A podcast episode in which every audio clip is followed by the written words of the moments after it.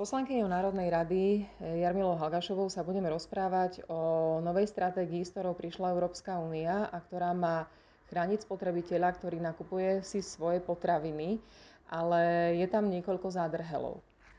Dobrý deň, prejem, ďakujem za pozvanie. Áno, Európska komisia pred e, viac ako týždňom prijala novú e, stratégiu z farmy na stôl. Táto stratégia je veľmi pôsobivá, ambiciozná a na prvý pohľad pekná, ale ak sa do nej zahlbia odborníci a trošku e, priateľsky aj k polnohospodárskej výrobe a k potravinárstvu, tak vidia tam veľmi veľa nášlapných mín. Tie spočívajú vo viacerých veciach, napríklad v tom, čo spotrebiteľ na obale nájde, čo sa o tej potravine dozvie. Ja by som najprv spomenula možno tú polnohospodárskú výrobu, pretože mm, týmto ako celá stratégia začína.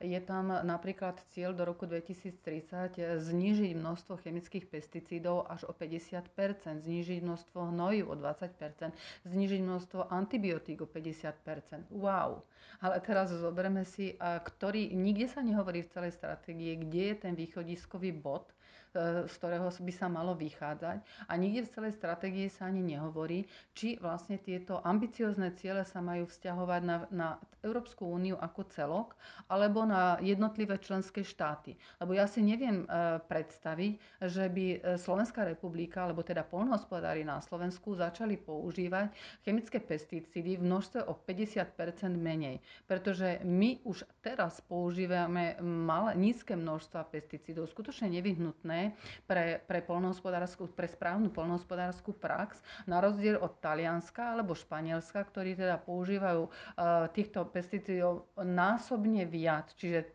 tam by som povedala, zrejme je opodstatnený tento cieľ, ale na Slovensku určite nie. Čiže pri tomto uh, stanovisku naozaj treba byť veľmi opatrný. Toto zrejme budú musieť dopracovať úradníci, aby to potravinárom veľmi jasne povedali a hlavne, aby to bolo spravodlivé vo všetkých krajinách.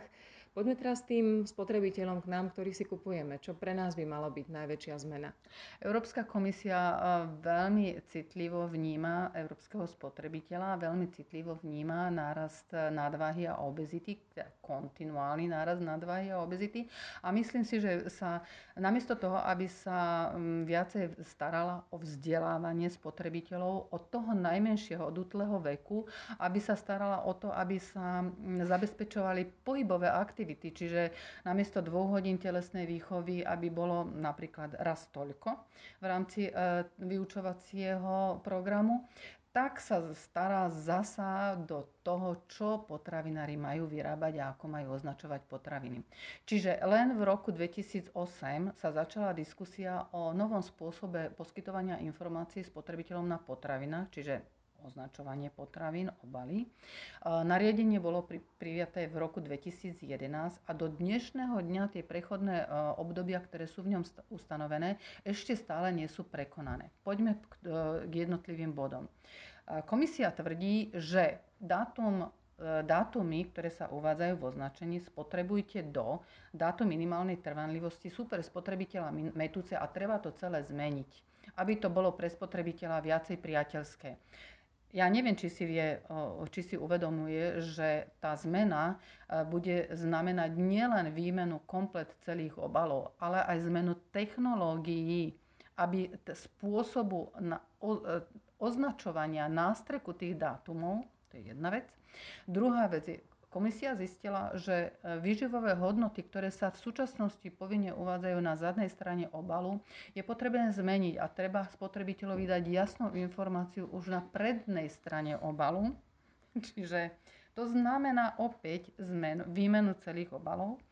No a samozrejme e, prišla aj s takým úžasným nápadom, že v časovom horizonte dvoch rokov je treba pripraviť tzv. výživové, respektíve nutričné profily.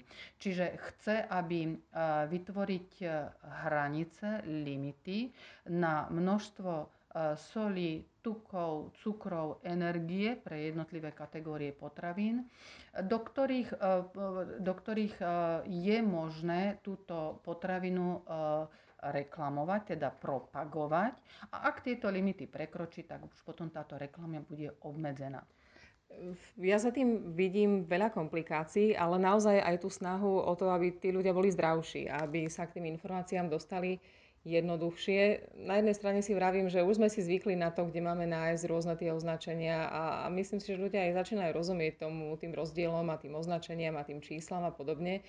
A na druhej strane nemôže za tým naozaj byť úprimná snaha, nie len skomplikovať to výrobcom.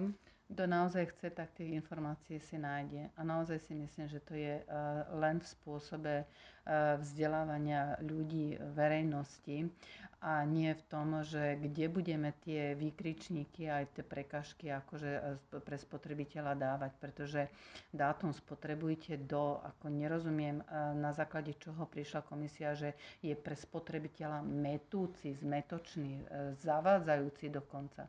A najmä teraz, v čase krízy, kedy všetky potravinárske podniky, nielen v Európskej únie, sa dostávajú do, do ťažkostí, ide vymýšľať nové spôsoby, ktoré budú znamenať pre, pre potravinárov obrovské náklady. A uvedome si jednu vec, že tieto náklady budú najproblematickejšie najmä pre malé stredné podniky, ktoré môžu naozaj kvôli týmto úžasným opatreniam Európskej komisie v záujme ochrany spotrebiteľa zaniknúť.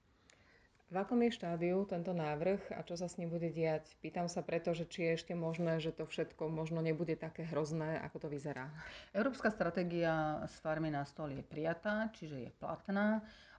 Teraz ide o to, že jednotlivé členské štáty by ju mali implementovať e, a mali by ju implementovať už do strategického plánu. To znamená do spoločnej polnospodárskej politiky na to nasledujúce obdobie, ktoré by malo byť od roku 2020 do roku 2027. Ja však tvrdím, že stále by tu mal byť priestor pre e, našich predstaviteľov, našu vládu, aby dokázali vyrokovať e, nejaké rozumné, by som povedala, kompromisy, pretože e, takéto obrovské zmeny e, si nemôžeme v tejto chvíli vôbec dovoliť. Ďakujem veľmi pekne. Ďakujem pekne.